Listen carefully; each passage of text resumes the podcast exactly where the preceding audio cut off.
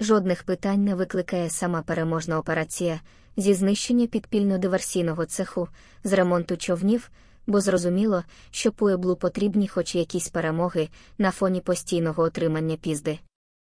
А через те, що державна ідеологія, брехня, то і перемоги такі. Але декілька питань до терористів все ж таки виникає. Що ця смердюча Росгвардія робить в чужій країні? Шукає Навального. Так його тут немає, він у в'язниці вдома. Знову забрало запотіло. А спробуйте дустовим милом обробити. Це якраз засіб проти вас. А чому ця геройська Росгвардія не нищить підпільно-диверсійні цехи з ремонту човнів в себе вдома? Всі знищила.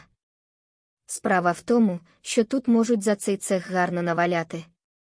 Це вам менти, не розія, тут українці живуть.